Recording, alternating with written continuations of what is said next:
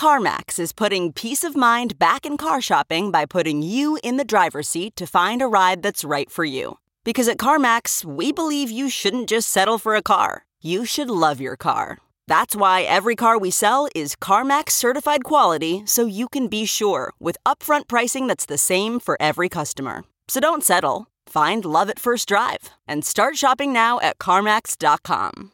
CarMax, the way car buying should be. This is Merriam Webster's Word of the Day podcast for Saturday, February 25th.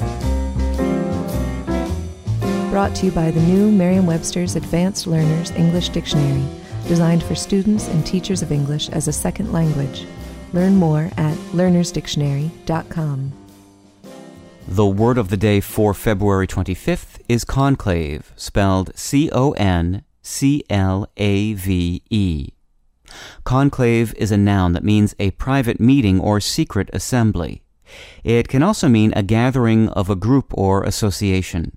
Here's the word used in an article by Mary Riddell in The Observer. The shadowy world of ministers' meetings and security service conclaves was never explored.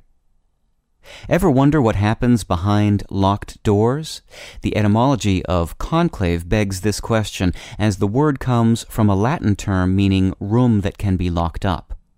The English word formerly had the same meaning, but that use is now obsolete. Today, conclave refers not to the locked rooms, but to the private meetings and secret assemblies that occur within them. Conclave is especially likely to refer to a meeting of Roman Catholic cardinals who have secluded themselves to choose a pope, but it can refer to other types of private or secret meetings as well. The meaning of conclave has also expanded to include gatherings that are not necessarily secret or private, but simply involve people with shared interests.